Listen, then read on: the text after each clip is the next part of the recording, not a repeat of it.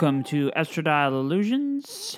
I am your host, Ian Thomas Malone. We have a guest who is back with us, and we are so excited to have him not only back on the show, but I think for the first time ever, somebody who has um, been a remote guest has made the journey to Long Beach specifically just to come and be on this show. We welcome Clint of the Laughing Tree. I was about to say Knight of the Laughing Tree, but he's actually a general of the Laughing Tree now. That's right. Clint, uh, do you want to refresh our audience as to uh, all of the things that made us uh, love to have you on in the first place? Yes, absolutely. Thank you for having me, Ian. You are absolutely correct that I am down in Long Beach for the sole reason of recording this podcast. It's more, it's less of a vacation and more like a pilgrimage to Mecca. Um, my, as as Ian said, my name is Clint. Um, uh, you can find me at Clint W on Twitter or Laws of Ice and Fire. Uh, Ian was nice enough to have me on several of her episodes about the uh, niche television property Game of Thrones, Art, art house cinema. the art house cinema that is uh, Game of Thrones, and so now I am back on Estradiol Illusions. I believe, and I, I don't know. Correct me if I'm wrong, Ian. That I am the person who has been on the podcast the most. I think by this point, Tara may have you beat. No. All right, fine. I need to defeat Tara. Yeah, we'll have to. Uh, actually, Tom. Well, for our Thomas the Tank Engine and Chill uh, recaps, uh, Thomas Hankins, who came back for Magikarp, has talked about wanting to do that. So we we're not doing Game of Thrones. Re- it of all the shows we could have done for recaps, I just decided that Thomas the Tank Engine would be the. We've been having a lot of fun with It's that. it's though. the next logical step from Game of Thrones to do Thomas the Tank Engine. I think. Well, for Clint's appearance today, we have there's this other niche show. It's based on this uh, comic book that most people haven't heard of because it's not like Batman. It's not in the Marvel Cinematic Universe. It's actually in the Doctor Manhattan's Penis Cinematic Universe.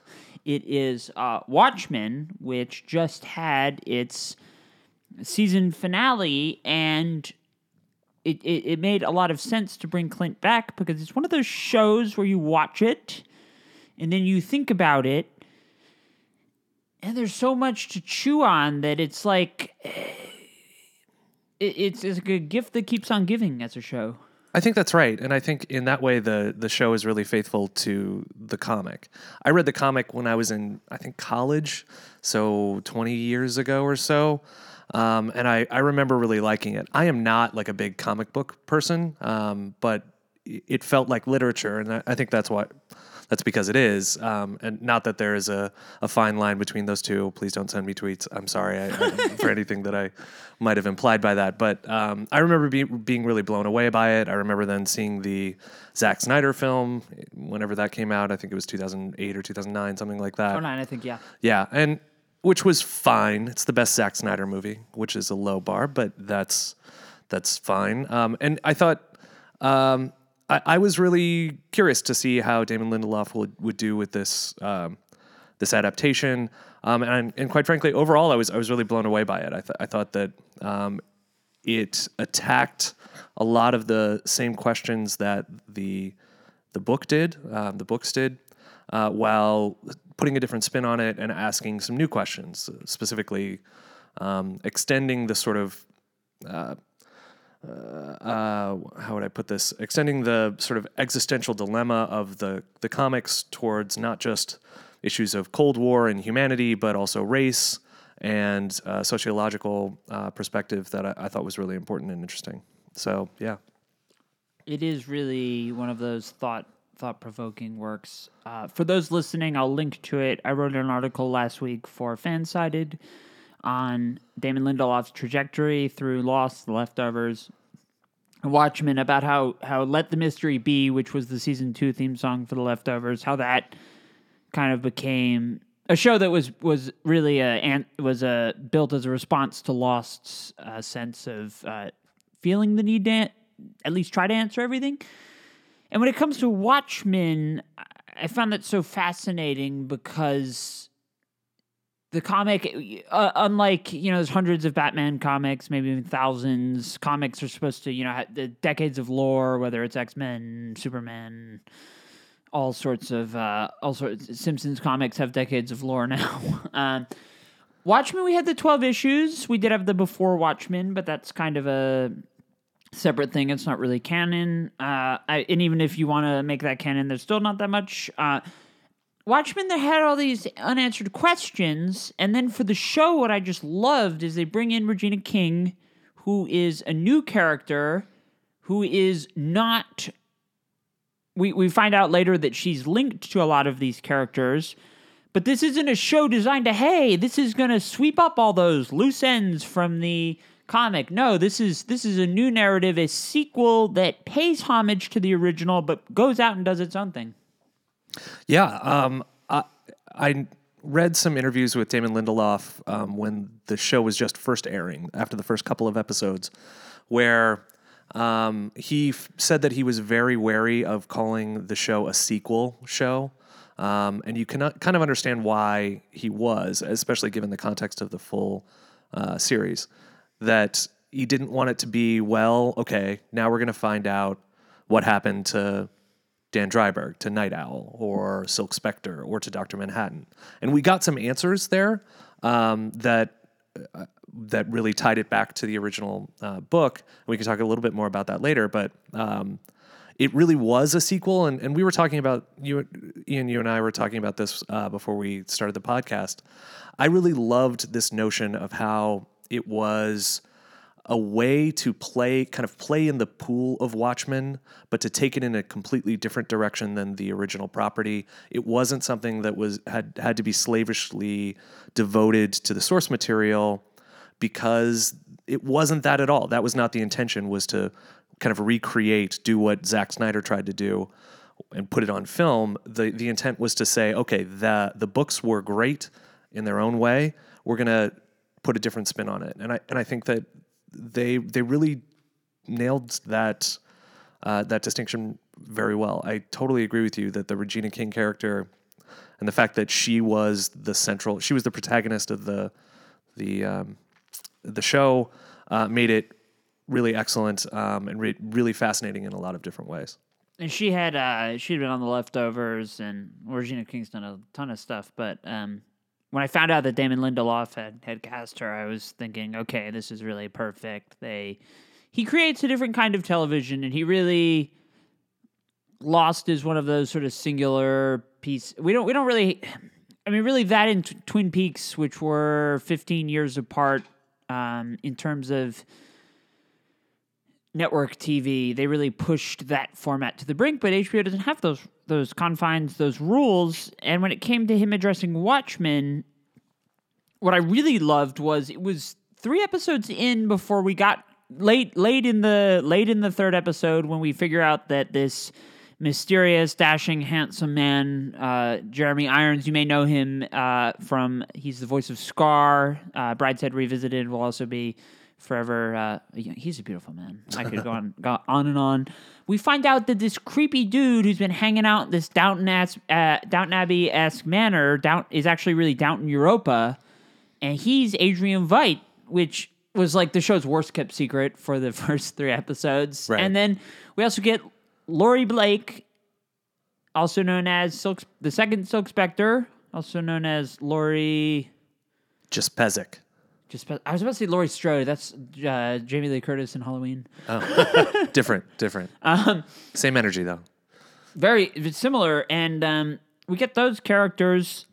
We find out through previously an Easter egg with Dan Dreiberg, who doesn't appear in the show, but he designs a Doctor Manhattan esque dildo for Laurie Blake called Excalibur. And little did we know that what that was was her ex was Calabar, who was Doctor Manhattan. Right.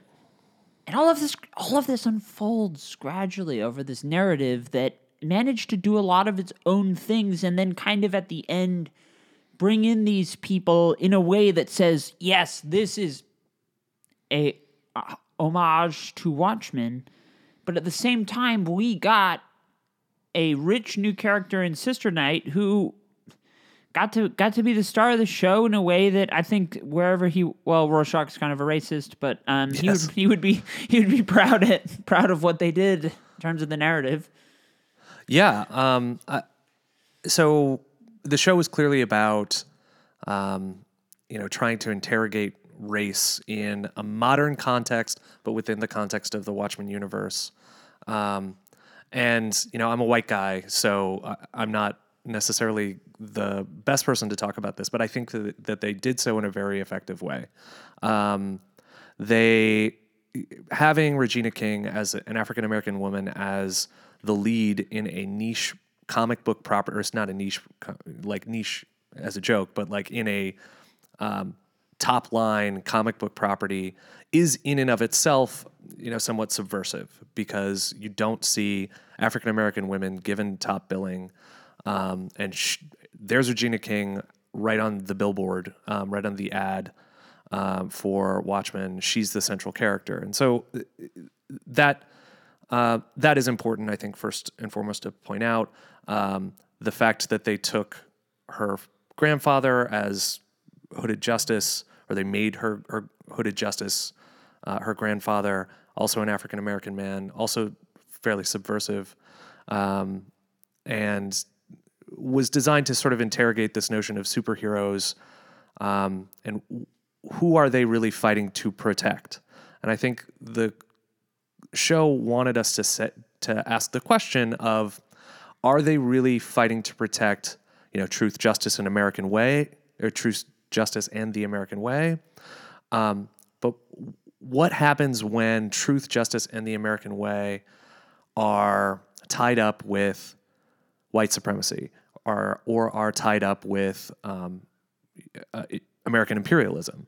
And I think that you know the the show wanted to ask those questions. I think it did a better better job of answering the question of of what happens when those when things are tied up in white supremacy and maybe less of a good job in answering the question about American imperialism.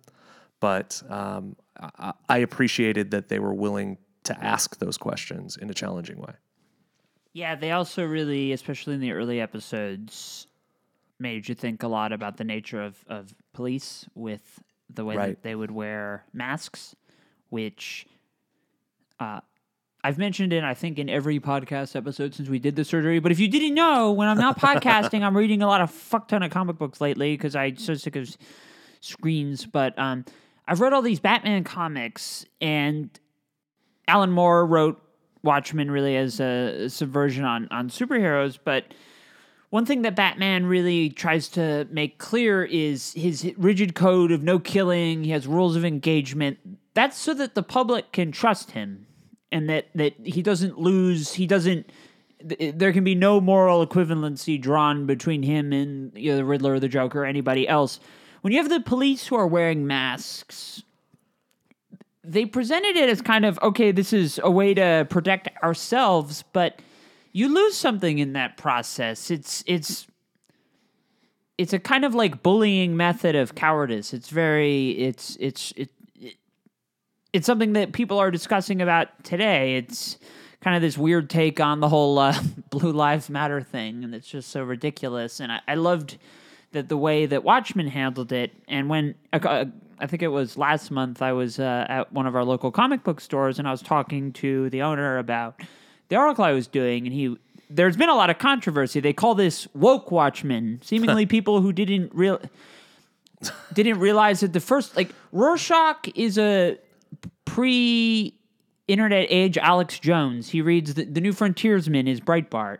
That's Rorschach is alt right before there was the modern alt right, and he's also paranoid, and he really he gets a lot of things wrong, and he's a conspiracy. There's no mass killer theory. Um, Watchmen was able to kind of you hinted at it earlier, but the the the way that this show was able to move from the way that col- the first one was such a Cold War narrative and to approach race relations. it does it with such a grace that I really just I really appreciated through the through the narrative. Yeah, I think that's right. Um, I so you, you talked about masks and, and Batman. I think um, you know Batman is the the thing that I think of, of or the first thing that anybody thinks of when they think of masked superheroes, right? Like he's the he is the masked superhero is Batman. Um, and I, I I think that the show really tried to interrogate that idea of like w- would Batman actually do the things that he's doing? He's you know a very wealthy person, right? Like he's a he's a white guy. Would he do those things in in the real world? Um, and I think the show really wanted us to interrogate what it means to be wearing a mask. Uh, obviously, they they came back to it over and over again. So Laurie Blake in one of the middle episodes says that masks are there to protect us from pain, um, and that's why people wear wear masks. And then in this last episode, the finale, which just aired last night, you had two different characters presenting two different ideas about masks. You had Adrian Veidt telling um, the game warden that masks make men cruel, uh, which is an interesting statement for Adrian Veidt specifically, the probably the cruelest person uh, in this universe, uh, cruelly logical, but cruelly cruel uh, uh, to say. And then you also have Will Reeves as Hooded Justice telling Angela at the end that um, wounds can't heal under masks. Basically, that you can't be living under a mask and be a, a healed person, a, a, a sort of whole person. And so, what I really liked about the the sort of ending um, and the way that this uh, show wrapped up is that it didn't really say, okay, one of these is right and one of these is wrong. These three different ideas. They, it just allowed the viewer to say, okay, how do I synthesize those questions or those statements uh, in a way that makes sense? Yeah, I mean that's really what I love about how Watchmen unfolded as as both the original comic and now. A lot of comics really almost excessively deal in morality. Not that there's uh, anything wrong with morality, but with the original with with the way that the original costumed adventurers handled Adrian killing 3 million people they didn't know what to do. They were very uh, well. Rorschach did, and he died right. because of that. Manhattan, without he, Manhattan literally says without condoning or without approving or denying, uh, yes, and it had already happened. So a lot of a lot of what they were deciding was how do we respond to this? This is something that's already happened. We can't stop it. And he's he's Veidt is is shown to be a villain, but also, basically, because he's arrogant. Even in this season, he's he's he, he's upset that his cruelty is not appreciated. He's upset that nobody knows what he did. Right. And nobody nobody should. And then that's actually like it shows. It's a perfect way to show him 34 years later because he, he has the line in the comic of "I've made myself feel each and every one of these deaths." No, you no, you didn't. He did yeah. not do that. He I don't really know why he blew up his uh, biodome in there so that Stephen Baldwin couldn't come in in, in Antarctica. Um, but he, he he has this this palace and he's sitting there and he's all alone and he thinks, oh, I'll get to go to my utopia and he thinks that'll be fun and he gets there and no, he, he gets bored and I, I, mean, I personally never bought into the idea that Adrian Veidt was the smartest man in the world. I thought he was kind of the tackiest man in the world. making he made his money on action figures. He parlayed that to a lot of things, and he's just very smug. And I, the show still managed to to well, what I really like about how how the show ended was that he finally he got justice in a way that didn't take away from the rest of the narrative. Laurie says, oh, "I'm going to bring you in. You killed three million people. You're going to go to jail now," and that was almost like it was an afterthought. Where, like, if you imagine if like a sequel had come out a couple years after or something, it would all be about like them realizing, "Hey, we got to bring this guy to justice." Bringing Adrian to to bringing him to heel for his crimes really was was oddly an afterthought, and I really I liked the, I really liked the way that that unfolded. Yeah, um, I I think Veidt. Um, it's clear that he didn't really learn anything over the years, right? He didn't grow up and and uh, learn a different perspective, right? Like so. Uh, at the end, Lau- Laurie tells Adrian, "Hey, people change," um, but Adrian hasn't changed much, if at all. Well, all he's done is sort of calcified um, his previous views. He hasn't interrogated them in any way, and I think that's completely tracks how Adrian Veidt would would look at this decision that he made, and I think it also completely tracks that he would be bitter that he quote unquote saved the world and nobody knows about it, and he's pissed off about that, and he wants that sort of adulation. Um, that makes a lot of sense, um, but I think it also demonstrates that Will Reeves was right in some way, because so uh, by saying that wounds can't heal under masks, well, Adrian Veidt has been wearing this mask the entire time, the entire 30 some odd years, that he is wearing the mask of just this guy who was really rich. And re- in reality, he thinks he's the savior of the world. And so he's unable to heal underneath that mask. Um, and it shows how sort of bankrupt um, he is intellectually and morally um, at the end. Or, or I think that that's the implication there. Um, so yeah, I, I, I appreciated how they dealt with Adrian. Um, I think that he was not the protagonist, and he shouldn't have been the protagonist. Um, he is a horrible person in the end, and but he's you know a fascinating character, and so they gave Jeremy Irons space to play within that.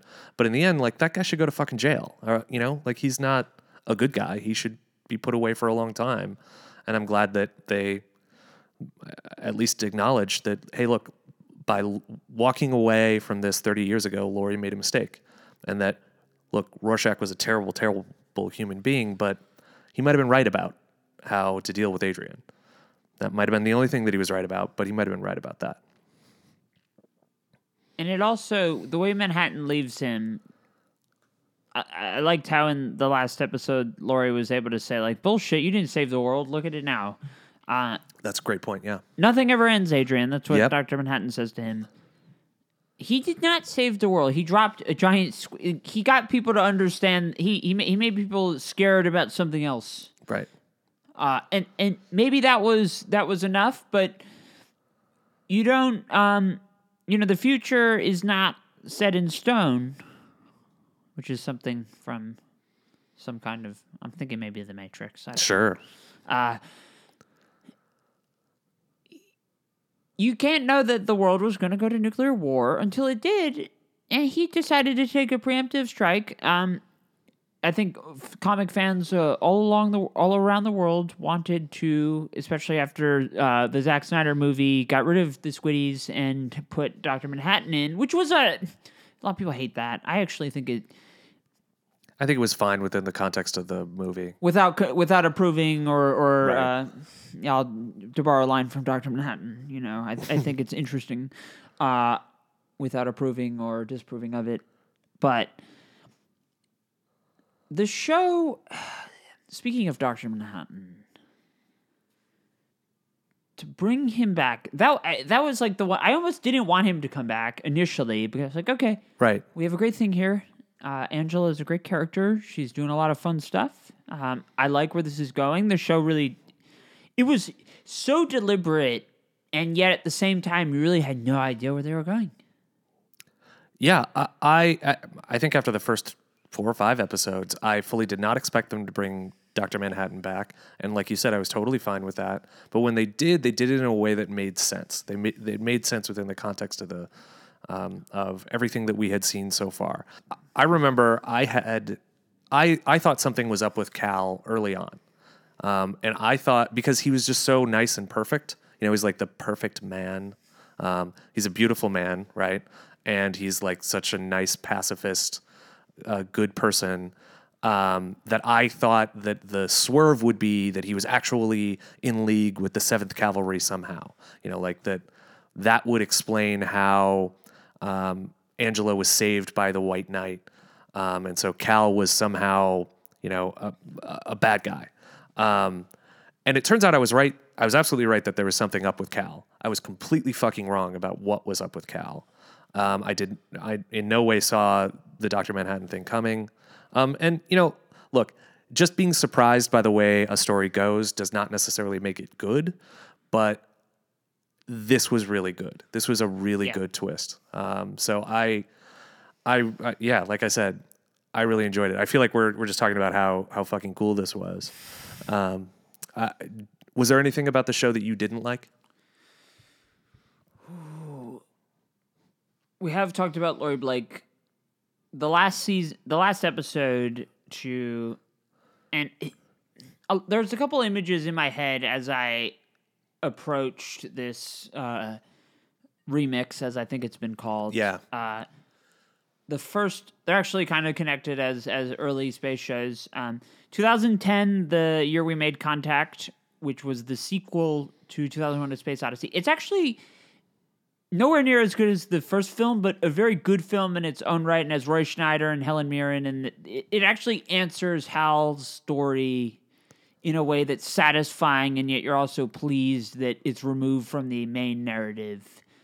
And then also the the sequel Star Wars series, in the way that uh, particularly Luke has been handled. People are so mad that middle aged Mark Hamill isn't fronting the franchise anymore. I think that's um, really proven to be uh, very good that we learn that life goes on. And yet at the same time, to put Laurie Blake and John Osterman in the same room and not give them a moment is uh, really the the one the one thing from the aside from like a really steamy Captain Metropolis, Hooded Justice, uh, Right. uh, sex scene, um, or more of the Manhattan penis. Um, aside from those two things, uh, that would be the one thing where I was like, you know what, for whatever it it is it is complicated when you consider that we the audience needs to get on board with the, there's not a love there isn't a love triangle here Right. There's Manhattan- not. manhattan has moved on And so is Laurie Blake. yeah and we don't i love Dan Dan Dreiberg. He's kind of a loser, but I love him. Well, he's a schlub, right? Like he's a middle-aged schlub, and as you know, a middle-aged schlub myself, you know, I, I, I relate to him a lot. Um, but I'm also fine that we didn't get him. Um, like I didn't. I think It's okay, yeah. of all of the the Watchmen original Watchmen characters, he was probably the least interesting uh, from a storytelling perspective. He's just a rich guy who does some good stuff. Um, he's the Batman of the Watchmen universe, and like he's just owl guy, and like okay, that's fine. I was fine that we didn't get him. I was I uh, like you. I was I was disappointed that there wasn't even like a hint or acknowledgement or even like a meaningful look between John and between Doctor Manhattan and Laurie that might have communicated a lot. You've got you know two wonderful actors there. Um, they they can do a lot. if we dissect that scene too, because we don't get that moment, you're right, and yet at the same time, Angela notes that that he sends uh, Looking Glass, Right. Veidt, and Laurie to Antarctica. Right. Potentially, quite. Uh, he, he, he may know what's actually. I kind of at that point, it's not really clear that he totally knows what's going to happen because Right. he's kind of messed up. But he sends them. She could have died when the ice squiddies were coming down. Um, they're coming down pretty hard. She's got like half of a suitcase or something to to guard her, but and obviously she can take care of herself. But she does wonder why didn't I go too? Yeah. Yeah. Um, and his his response was heartbreaking, right? Like he he wanted he didn't want to be alone when he died, which I you know I think i- i- is a it's a, a sentiment that feels very familiar, even though uh, you know most of us here, I would imagine, have not felt it, um, given that we're all still alive. Um, so for me, the, the the one thing, or what the primary thing about the show as a whole that I didn't love uh, was that I felt like while the show asked a lot of questions about racism and about white supremacy in America, they hinted by the about excuse me, they hinted about a lot of questions about American imperialism or imperialism in general, um, and they didn't really, from my money, connect the two. First of all, connect white supremacy with with uh, imperialism, and they are connected, I think. And they they really, I think, gave uh, the questions about imperialism short shrift. So they have this character, this Lady True character, who's really, really interesting, right? Um, we find out that she's Adrian Veidt's daughter, um, that she has cloned her mother as her own daughter, that she's, you know, the most intelligent woman in the world, and that she's essentially the new Veidt, right? But outside of a couple of scenes here and there, we didn't get a really like a, a good explanation of her motive. Is she motivated by getting revenge for American imperialism? Is she really motivated like by um, you know, this sort of benevolent dictatorship idea that she has where she's going to become the new Dr. Manhattan and fix all the problems in the world? Or is it a combination of those two? And I feel like, you know, those questions really went on unanswered. And whether or not we get a second season, they're going to probably remain unanswered because they killed her off at the end. Um, I don't think that she was necessarily portrayed as the big bad, although I've seen people, you know, uh, discuss her in that way as oh well it's disappointing that she was the big bad. I don't really think that she was portrayed that way. Um, but it, it does feel just sort of if not one note maybe like two note. And i wanted them to give us you know maybe a whole chord instead of just those two notes. Yeah i did grow to start to think that she was either the villain or somebody closely associated with one, just the way she was introduced. Which, I mean, you read Watchmen the first time. I, I never personally sat down and thought, gee, who's behind this? But when you right. reread it, it's clear that Adrian is uh, a bad guy right. eventually because he's just he's so he's not in it very often and he's he's so sort of othered from the other guys, like apart from uh, Manhattan. And Watchmen as a narrative, uh, when you think about all the things that you love about it, it's not really the end that you know. She and her father both kind of served purposes in a narrative.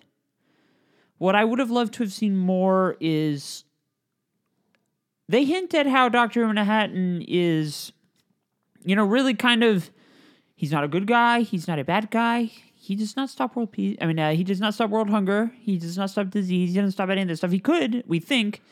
Um, and in the comic, he is kind of like working on some stuff. I mean, he's a researcher, fine.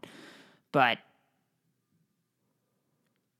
there's always the possibility. Why didn't they try and create another Dr. Manhattan? Good question. And the power that she was seeking, we don't. I mean, you could look at uh, North Korea or Russia's uh, eh, pursuit of a nuclear weapon and think like, gee, what do you want to do with that thing? Um, she pursued ultimate power in a way that didn't really uh, betray her her underlying motives. We don't know what she would have done with that, but I guess if, if you had that kind of money, if you had that kind of power and you had the ability to try and to to become Dr. Manhattan, I mean, there are a lot of narratives that just show somebody going off the the beaten arrow because they they thought they could transcend the parameters of life and death. Look at one Anakin Skywalker. Icarus, sure, yeah. Icarus, that's it's a it's a timeless story. Yeah, yeah, I think that's right. I, I, I think we were talking previously about about Dr. Manhattan and why he decided to come back. So so so my probably my favorite part of the series I think yes, my favorite part of the series was the second to last episode where um, we got the explanation of why um, and why he why Dr. Manhattan came back from wherever he was and went to Saigon and met with Angela and this whole love story um, that spanned a, a, decade in time and space um, was really affecting in a lot of in a lot of ways. Um, but I, I, I like Manhattan is so interesting because he is so powerful and also doesn't give a shit about so many things that he should, um, except for he wanted to be loved. He wanted to love this person who he, who ended up being Angela, and they had this sort of beautiful love story um, that at the one like that at the same time felt very lived in and also that we wanted to spend so much more time with at the same time um, but he but as you said he he could have done so much more and Will Reeves says that right at the end referring to Dr. Manhattan he could have done so much more and so I I I love the way that the series ended with this hopeful notion that maybe Angela Abar having uh, assumed his powers, assumed Dr. Manhattan's powers, or consumed them, and, and assuming that she has them herself, which I think we can. Via raw egg, like a scene out of Rocky. Yeah, exactly. That's what happens when you eat a raw egg is you become a god who can walk on water. Um, yeah, like that that she's gonna be she's gonna fix those problems. She's gonna be the Dr. Manhattan who cares, who gives a shit. Um, and that's that's the hope, right? Um, and whether or not we get a season two, part of me really wants one, but part of me is like that hopeful ending is kind of perfect in and of itself. And I don't need to know necessarily how it works out because I'm sure that on some level it won't, and that might be um, kind of sad. that that kind of comes closely tied with um, one of the things in reading the comic in preparation for the show, and then when I wrote my piece, uh, I really, and uh, as a film critic, uh, this kind of hints at a lot of what Disney's been doing lately, but I think nostalgia is is somewhat of a destructive force in in uh, modern culture, specifically uh, popular culture Sure. we're a little too obsessed with the past. Uh, especially as a trans person, uh, I I love '90s cartoons. I love '90s game systems. I don't want to go back to the '90s. Back in sorry, BoJack. Um, I it and Adrian has a perfume called Nostalgia.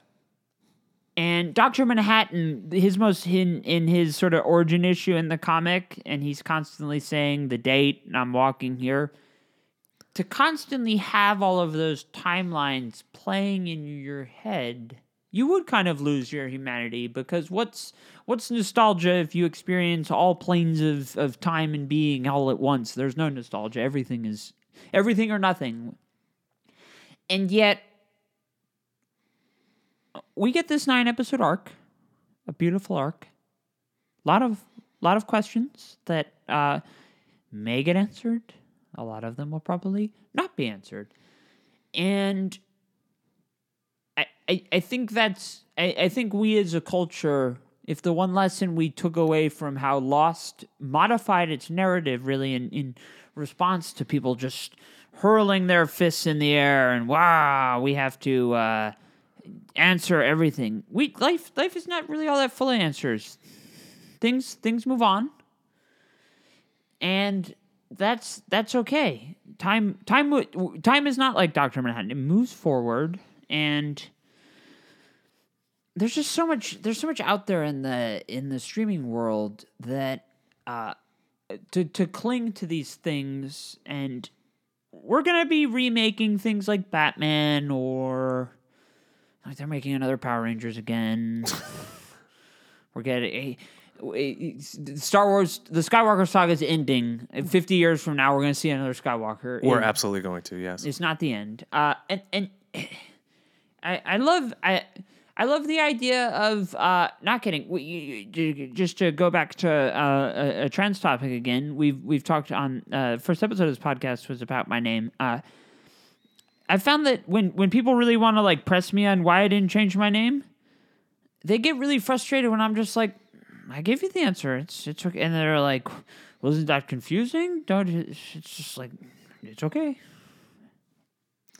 and people want like something better than that. And I'm like, I don't care. It's the life. Uh, life, life goes on. so tying back with our earlier discussion about masks, right?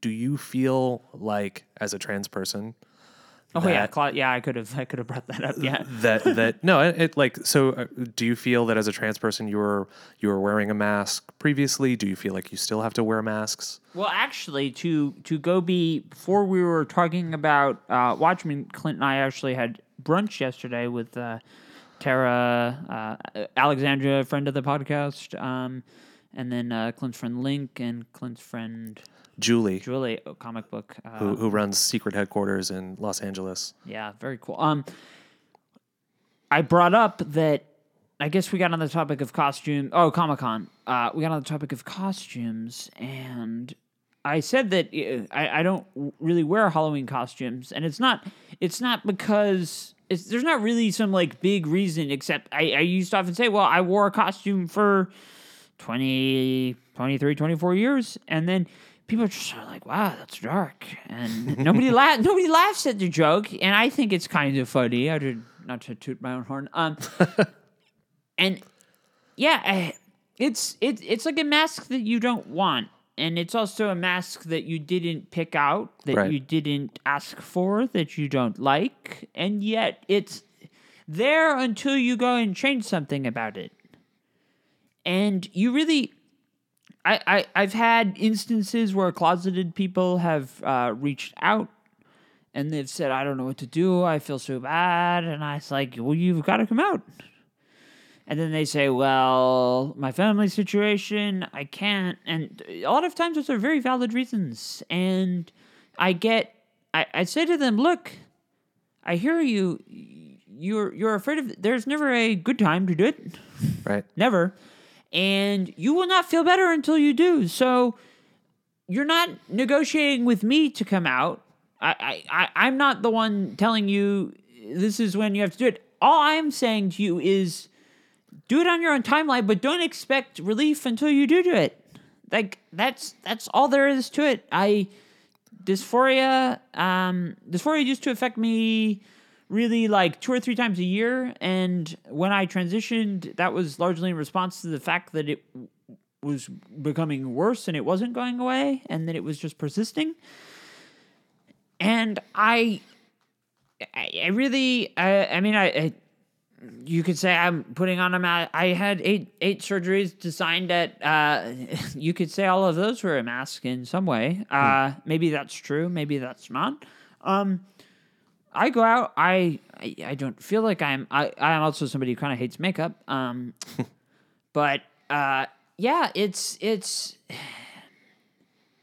Nobody likes to feel like they're hiding something that they don't want to keep hidden. Right. I think that's yeah. Thank you for sharing that. Um, when you made that comment last yesterday at brunch, it it, it uh, ran through my head as I was watching the episode yesterday, and Will Reeves was talking about how uh, wounds need oxygen; they need air to heal, um, and they don't heal under masks. Um, and I, you know, that that concept really hit me pretty hard. Um, and I, I really enjoyed that, and I really appreciate you sharing that with me because I, I I was curious um, as to whether whether or not you felt that way. So thank you. Sometimes uh, the the no one cared who I was, so I put on the mask. Yeah, um, Bane, and Bane, Bane, Bane's been mentioned a few too many times in the show. but yeah, uh, I so I I think that so do you want do you want to we were talking about this earlier too. Do you want a second season or a third season? What do you think? so I. Oh, what an interesting question. Right? that I look. I why I love. I said this as I'm like staring at all the comics that I have up on my thing, and I I could look at pretty much any direction in my apartment. There's comics just all over the place. I love it. This is true. I'm I'm in the apartment now. There's probably some under underneath there. Yes, there. Are. I, uh, I, I, I love this world. I love to play in it.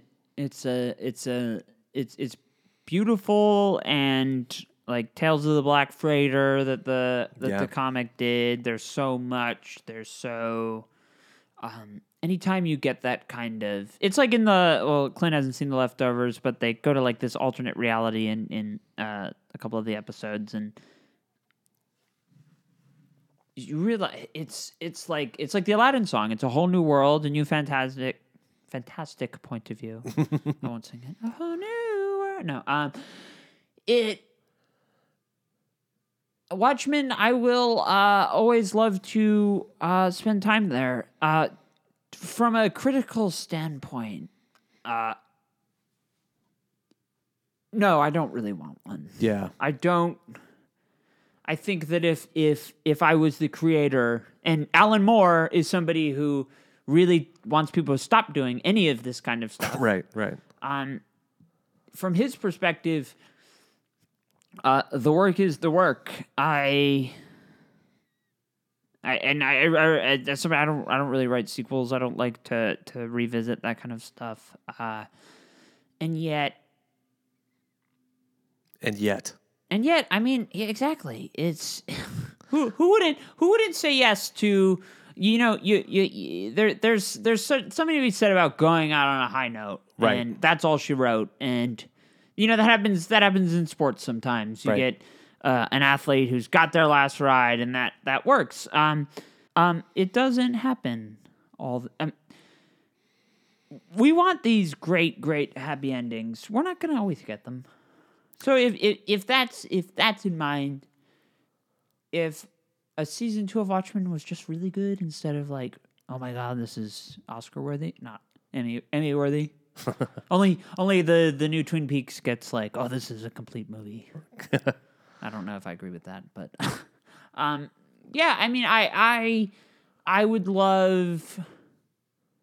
Let's just say like Rorschach had a secret kid. Yeah. They want to do a show about him. Would I want that? Not really. Would I watch it? Yeah, of course. Uh, Angela Manhattan. Would I watch that? Of course. Yep. Would I watch uh, Laurie playing with Manhattan Dildo? Yep. I would, or, or Lube Man. We don't. We never figured out what happened with him. Yes, yes. Um, though canonically, uh, there is a for Right. people. yeah, yeah. the people who read Peteypedia, the the HBO sort of supplements. Lube Man is canonically Petey, so that's great. It's great that we got that. Uh, I was surprised that he didn't show up and save the day. Um, I was definitely hoping for that on some level, but um, but yeah, yeah, I agree with you. Like, uh, it's it's a difficult question to answer. I think that this series was not necessarily perfect, but I thought it was excellent in a lot of different ways. Um, and so, absolutely like you, if I were given the opportunity to watch a second season, I would watch the fuck out of that. But I don't necessarily feel like I need it. Um, it's not like you know at the end of season one of Game of Thrones, you're like, oh my god, I need to know what that what happens next, right? And obviously, it's a different show in a lot of different ways, but um, th- this you're like, okay, this is a very hopeful ending, um, and I, I don't I don't know that I need to know more. Um, uh, Lindelof gave an interview to Vulture to Angelica Jade uh, Bastién at at Vulture, and he basically said, I mean, he was very cagey. I'm sure he's been asked by HBO multiple times whether whether they want to do another one, but he basically he punted on that. He demurred, um, and he said, you know, like if there is a season two, you know, maybe it should be helmed by somebody else. Maybe it should be helmed by uh, a person of color or a woman of color, or um, or a woman, or, or just somebody other than a white dude. Is specifically what he said. Um, and I, I think that that has a lot of merit. And you know, like I think you could you could re- pick this up. You know, season two if you were going to do it, you could pick it up with you know Angela walking on water, um, or you could jump like jump 20 years ahead, jump 40, 50 years back, something, you know, like jump, do some sort of time jump that doesn't make it necessarily like a serial where we've got to find out what happens next Right. on, Yeah. on ER or General Hospital or something like that, you know? What would you think about the possibility that, uh, you know, in, in 2008, 2009, we had the Before Watchmen and they did the Minutemen. They did a bunch, but Sure. the Minutemen come to mind. Having known what you know now about hooded justice, do you think they could do a Minutemen show, or do you think that it would? It, I, because when you when you mentioned Game of Thrones, I thought you know, rest in peace, Long Night. That would have been great. Sure. Uh, and they're gonna do the Fire and Blood, Dance of the Dragons. Uh, I'm sure that'll be good. Uh, and and and uh, George R. R. Martin specifically said with all of this, with the Game of Thrones cinematic universe, televised universe, they're never gonna go past the point, which I think is kind of a mistake because there's other other geographical locations to go to that would be smart. I agree. Um, and I also like, especially medieval technology. There's no reason they can't go ahead. Like nothing. It, it it's really okay to do that. Uh, Yeah, I think George just doesn't want to continue to spoil the books that he hasn't written. true. Yeah. So But um, Minutemen and I mean prequels. Prequels are naturally kind of tough. You gotta Yeah. go. yeah, Uh, like Star Trek Discovery, people get really mad because it's progressive, as, as if as if Star Trek, Oh, yeah, right. as if Star Trek wasn't. Right. Like people getting mad about woke Watchmen. It's like, did you read the original Yeah. Watchmen? It's, it's yeah, yeah. yeah. Um, but the Minutemen present a lot of possibilities, especially now. Uh, the Watchmen comic is, you know, there's Rorschach who is a parody of a homophobe, but then there's also y- y- Alan Moore is is not the wokest of the wokes. fair. Uh and I mean it's it's okay. I mean it's you can't love pop culture and cringe when uh you know somebody doesn't handle a gay person from the 80s all that well or uh like I don't watch I don't watch Friends because that's just so dated. Uh, Because you have taste. Sorry, sorry, sorry. I apologize to all the Friends lovers out there. well, Not- like Fra- not really. Frasier, which uh, we got to get Bookshelf Stud back. He likes Frasier. Um, that doesn't surprise me at all. That I Michael. think he he laughed at we we did uh in the preview episode I mentioned Frasier and for the Game of Thrones and he was laughing. Um that's one of my favorite shows that uh has has a lot of uh Niles needs to do some soul searching. Uh but um it it they they they could do a lot with the Minutemen or the era of costumed adventures. We see so little of that right. and we don't this this comic used or this season it did kind of feel like a comic uh, they should make it into a comic.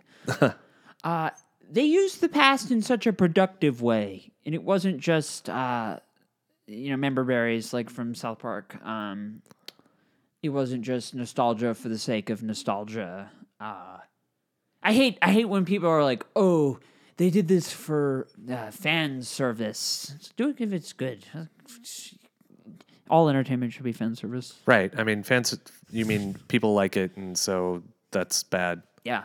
Yeah, I don't know. I mean, I, I, I have no idea. Um, I, I'm as to what I would do if if I got the keys. Again, like I think Lindelof is right. I think it needs to be handed handed off to somebody um, who's not an old white guy. But speaking as an old white guy, I don't know what I would do. I I would I would hesitate to pick it up right after Angelica Angelica becomes Sister Manhattan. You know, um, I think that that is probably not what I want to see most. Um, but I don't know. I and like you, man, whatever they gave, I would t- I would watch. I would watch the fuck out of it. But like, uh, I'm I'm I'm I don't know that we need it. Um, so I don't know. It's also what I loved to make something like Tulsa into like a destination. city. Yeah. Now I want to go to Tulsa.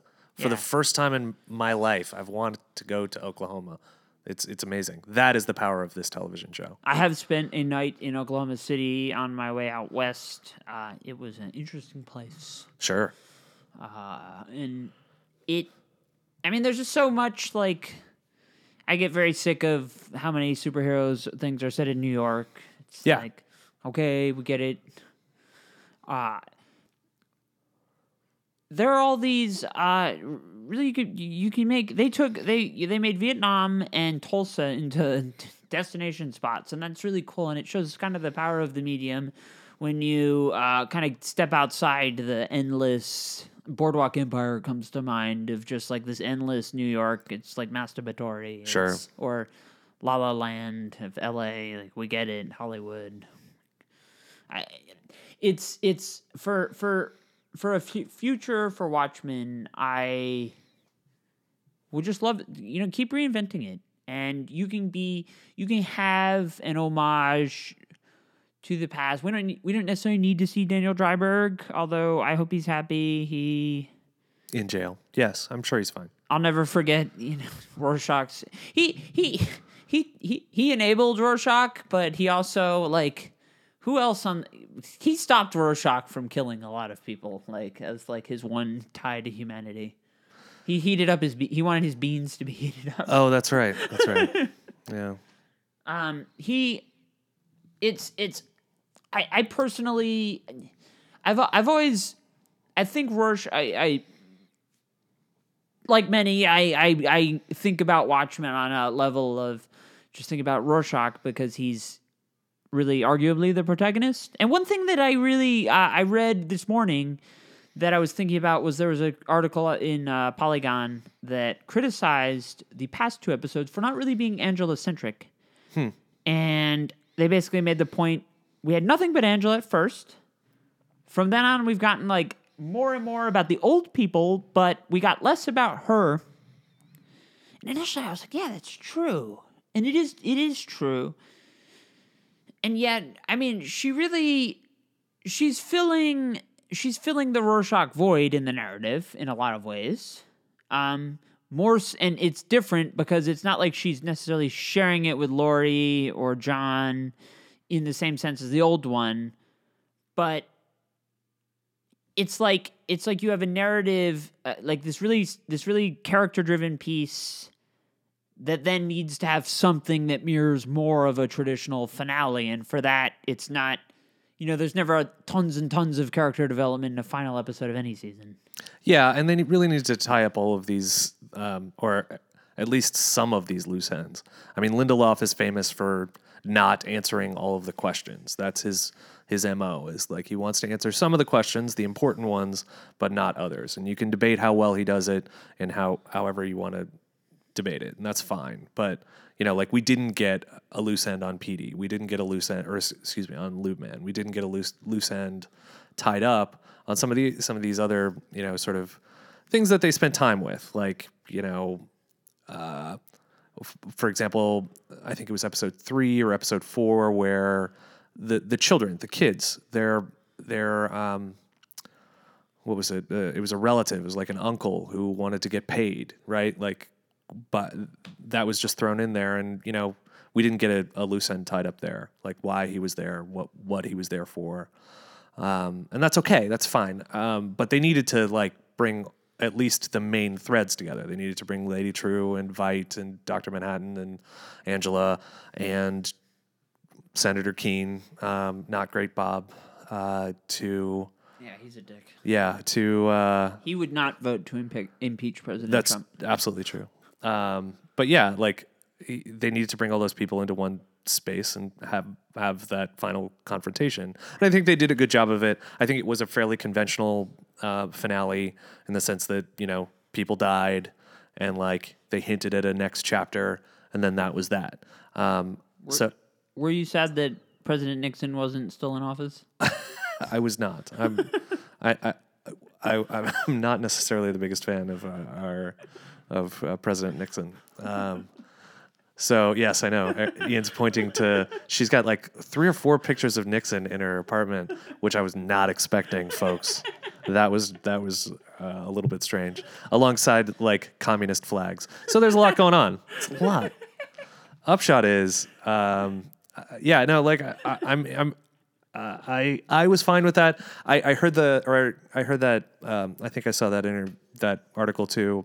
I don't know that I would agree that it wasn't Angela centric enough. I think that Yeah. um, especially the second to last episode was about Angela, even though it seems like it was about Manhattan. In my mind, that's true yeah in my mind, it really was about her um, and how she reacted to everything. Even though, again, it's Manhattan setting her up for all of this this stuff. Um, so I, I wouldn't necessarily agree with that critique. I think that it was and and Lindelof in the um, the Vulture article, the Vulture Vulture interview, stated that the reason that this season was essentially uh, Angela's origin story. That, like a lot of other superheroes um, who have sort of multiple origin stories, Batman has the multiple origin story of his parents dying, and then also then uh, discovering the Batcave. Those are two different origin stories. Superman has landing on planet Earth, and then later leaving Small Smallville. Those are two different origin stories. So Angela has the origin story of becoming Sister Night, the White Knight. Um, that's part of her origin story, and then she also has this origin story of becoming Sister Manhattan. That's the second part of her origin story, and so that's that's fine, and it, it, I think it really works in that way. Um, you know, and and again, I I- think it shouldn't be just sort of glossed over that they decided to make the most powerful being in the universe, or potentially make the most powerful being in the universe, an African American woman from Tulsa, Oklahoma. I think that that's that's if not revolutionary, I think it's significant to note um, because you don't see that much in American television. She's also fluent in Vietnamese, Also fluent in Vietnamese, yes, true. and she had uh, good taste in, in VHS films as a child. She did. I She, w- and she looked fucking awesome. Like that. Like I was, I was pissed in some way that um, the season premiered after Halloween, or I think it was close enough to Halloween that Uh, that we wouldn't, we didn't get just like a fuck ton of really cool, like Sister Night costumes. You know, maybe next year. She did have a great costume, and same with uh, Mi- Mirror Man looking glass. Yes, yes, and Lube Man. I want to. Maybe I will be Lube Man for Halloween. I have I have bottles upon bottles of KY jelly for dilation. Wow. Totally non-sexual purposes, but actually I bought them for Lube Man. Uh, yeah, I mean, Well, I, I dropped my phone in a storm drain, so I just had to like lube myself up so I could I could go jump jump in to get it. It's uh, I, I I went into this show with high expectations. Normally, I tell myself, you know, when The Force Awakens came out, I had no expectations, and I still don't really like. I think that one is too much of a remake. Uh, to I, I like I I think I'm one of the few people who really has a split opinion on the Force Awakens and the Last Jedi. I really like the Last Jedi, and I don't like the Force Awakens very much. Um, I don't go into this stuff with expectations because it's just take take what you're given, and it, if you don't like it, don't go and come and cry about it or go on Reddit. Um, it's, it's all it's all okay. Uh, I was blown away. I really Damon Lindelof is uh, really good at this stuff. Which Yeah. which as you said, um, if they do do something forward, yeah, give it give give somebody a, a people can comment. Oh, look at this man's body of work. It's so great. That's true. All of it. That's true. And yet, it also is reflective of the fact that he was given the means to do that, Right. which a lot of people are not. So it's it's you know uh, for all the people who salviate over Scorsese as talented as he is, there's not really a lot of women who could have been in that position or people of color. Um, and that's that's kind of uh, uh, uh, you know that said he's he's made a lot of choices that got people thinking. It exposed a lot of the just nonsense of people who think this has ever been anything other than one of the most politically charged comic books ever written. right. Uh, it's a really, really beautiful piece of work that I loved writing about. I love consuming it. Uh, this podcast has been a lot of fun. It there's just so much to so much to chew on, and they don't do anything more. You still have uh, so much things to think about for the next uh, however many years until we get another one. If well, let, let me put it this way: we're not done with Watchmen by any means. No, I'm sure we're not. And if you're Lindelof, um, he can hardly be blamed for like giving up after one really good season, right? Like if I'm Lindelof, I'm thinking about how people reacted to the later scenes of Lost and like Yeah. how the first season of Leftovers was kind of like meh and like didn't hook a lot of people, uh, even though the last two seasons, which I haven't seen, are beloved. Um, They're very good. I highly recommend them. Right. Um, but I didn't watch the last two seasons because I thought the first season was just like fine, and uh, and that's okay. But if if you're Lindelof, right, and you've had those two experiences, and you do a really fucking great first season, Like, I don't blame him, or I wouldn't blame him if he decides to pull a George Costanza and just be like, I did it, I'm out. You guys take over, you know, like just so he can't be blamed and he can go on and move on to the next thing. So that's my thought. Do we have uh, do we have final thoughts about the episode, or have we? Uh, yeah, I mean, I think that's kind of it. I, I really liked the uh, last episode. I um, I oh uh, one one thing I, I did want to mention is that like so I watched it with both of my partners, neither of whom had seen um, or had had seen the original movie or had read the book. Um, and I wasn't sure how they would react to it. You know, it, and they both loved it. Um, they th- they both thought it was really um, interesting and engaging, and we're we're excited to watch it. So um, it, I think that that says a lot about the quality of the show. That it wasn't just for hardcore book nerds. Um, that you didn't have to have this really dense um, uh, knowledge of the this really dense book. Um, so uh, uh, yeah, overall, I, I I would give it like a solid A minus A, um, or in your parlance, I would give it a fresh, Oh, or, yeah. or maybe a hella fresh. Um, I don't know if that's a, a rating, but it should be. Um, but yeah, I, I really liked it. I typically don't do uh, letter ratings, but that's just because I. They're so hard. Roger Ebert himself was like, "My ratings are inconsistent; they mean nothing." Right. Um, I wouldn't want. Comment sections are a dumpster fire enough of. You gave this one a B minus. Right, Why is this right. a B plus?" because it's art and I'm imperfect. Fuck you. Yeah. Uh, I also watched it with uh, Tara, who had seen the movie. Uh, I'm a big fan of the movie. I well, it put Matthew Goode, who I love. He's so hot, uh, and Jeremy Jeremy Irons looks like adult. Matthew Goode is a grown adult, and yet I still think of him as a baby. Yeah. Uh, Oh, he's so good. Uh, the Downton Abbey movie, we recorded that podcast. Boy, did I talk about how annoyed I was that he was only like a cameo role. Uh, Henry Talbot. Oh, I know what I'm going to think about later. uh, The casting for the Watchmen movie was the best part. Alan. Akerman, Jeffrey Dean Morgan, Patrick Wilson. I mean, you you really uh, Jackie Earle Haley. Yeah, uh, perfect. Yeah, that that did a, a lot for me, and it was ultra violent, too violent, but um, the music actually I thought worked. Uh, Snyder, uh, been down on him. I do support release the Snyder cut of Batman of Ju- Justice League, but I don't really care. So I'm I'm maybe the one person who feels like that also. Uh, I just want to see it because I Justice League is the one movie where I started vaping in the movie theater, not care- not caring if I got. I was really.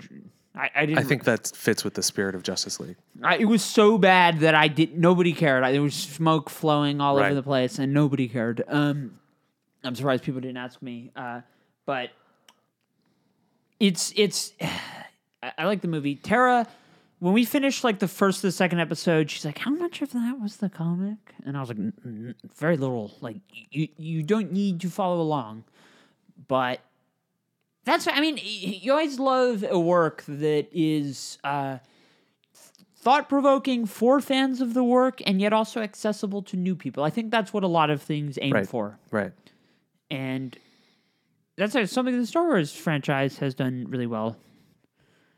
And I th- well, we've gone this far, but I just want to say Baby Baby Yoda. And actually, while we have Clint here, fuck Ser Jorah. Yeah.